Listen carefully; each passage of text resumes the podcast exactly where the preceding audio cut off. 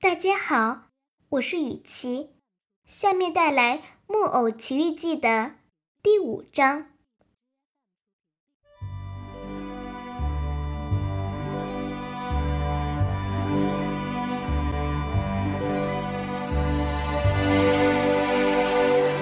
这时候，天开始黑了，匹诺曹感到肚子在咕噜咕噜叫。他猛地想起自己还没有吃过东西。此时，他真想吃点什么。孩子都是这样的，只要一想到吃，就越来越想吃。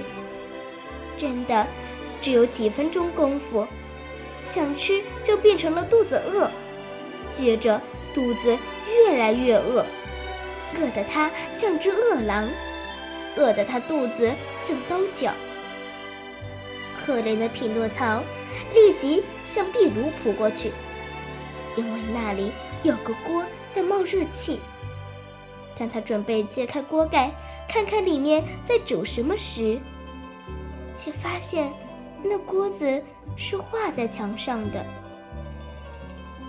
诸位应该能想象得到，他多么失望吧？他的鼻子本就已经很长，此刻。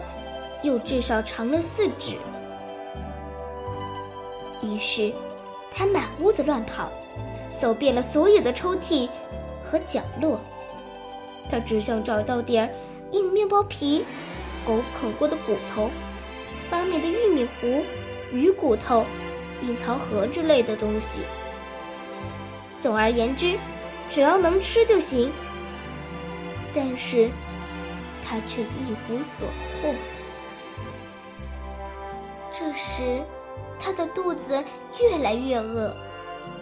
可怜的匹诺曹，除了打哈欠，他想不出任何让肚子好过点的办法。他的哈欠打得那么长，每一次打哈欠都要把嘴巴一直咧到耳朵边。打完一个哈欠，他就吐口水，只觉得胃都要被他吐出来了。他最后绝望地哭着说：“哦，会说话的蟋蟀说的对，我不该不听爸爸的话逃出屋子。如果爸爸在这里，我就不会一个劲儿打哈欠，打的我都要死掉了。哎呦，肚子饿得难受啊！”就在这时，他看见一堆垃圾里。好像有一个圆滚滚的、白花花的东西，这个东西多像个鸡蛋啊！于是他一下跳了过去，扑到它上面。那个东西的的确确是个鸡蛋。木偶如同做梦一般，他把鸡蛋捧在手上，一个劲儿的转来转去，又摸又吻。一面问，还一面说：“哦天哪，我此刻该如何吃这个鸡蛋呢？把它煎了吃好不好呢？嗯，不不不不不，放在盘子里煮更好。哦，还是用煎锅煎最好，没有比煎鸡蛋更好吃的了。哦，不弄熟，生着吃怎么样？不，还是放在盘子里煮，嗯，或者用煎锅煎更好。”哦天哪，天哪，天哪！我真的太想吃了。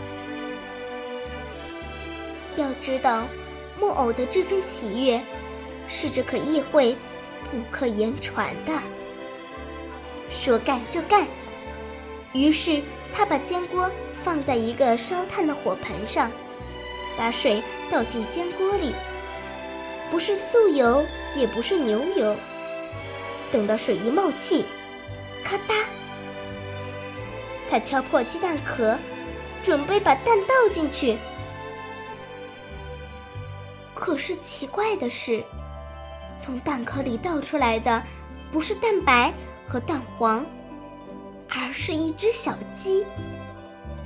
这只小鸡又快活又有礼貌，它姿势优美的向木偶鞠个躬，说：“匹诺曹先生，真是感谢您，您让我省了弄破蛋壳的力气。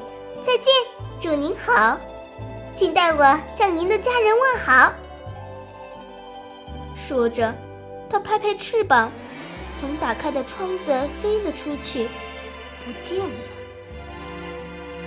唉，可怜的木偶，手里拿着两半鸡蛋壳，眼睛瞪得大大的，嘴巴张开着，站在那里发呆。愣了好一阵，他才清醒过来，接着就哇哇的又哭又叫。他绝望的跺着脚，边哭边说：“哦天哪，还是会说的蟋蟀说的对，如如果我没有从家里逃出去，哦，如果我我爸爸在这里，我我这会儿就不会饿得要命了。”天哪，肚子饿得好难受啊！他的肚子继续咕噜咕噜响，而且越响越厉害，真拿他没办法。他决定离开屋子，到隔壁村子去看看，希望能碰到个好心人，施舍给他一点点面包吃吃。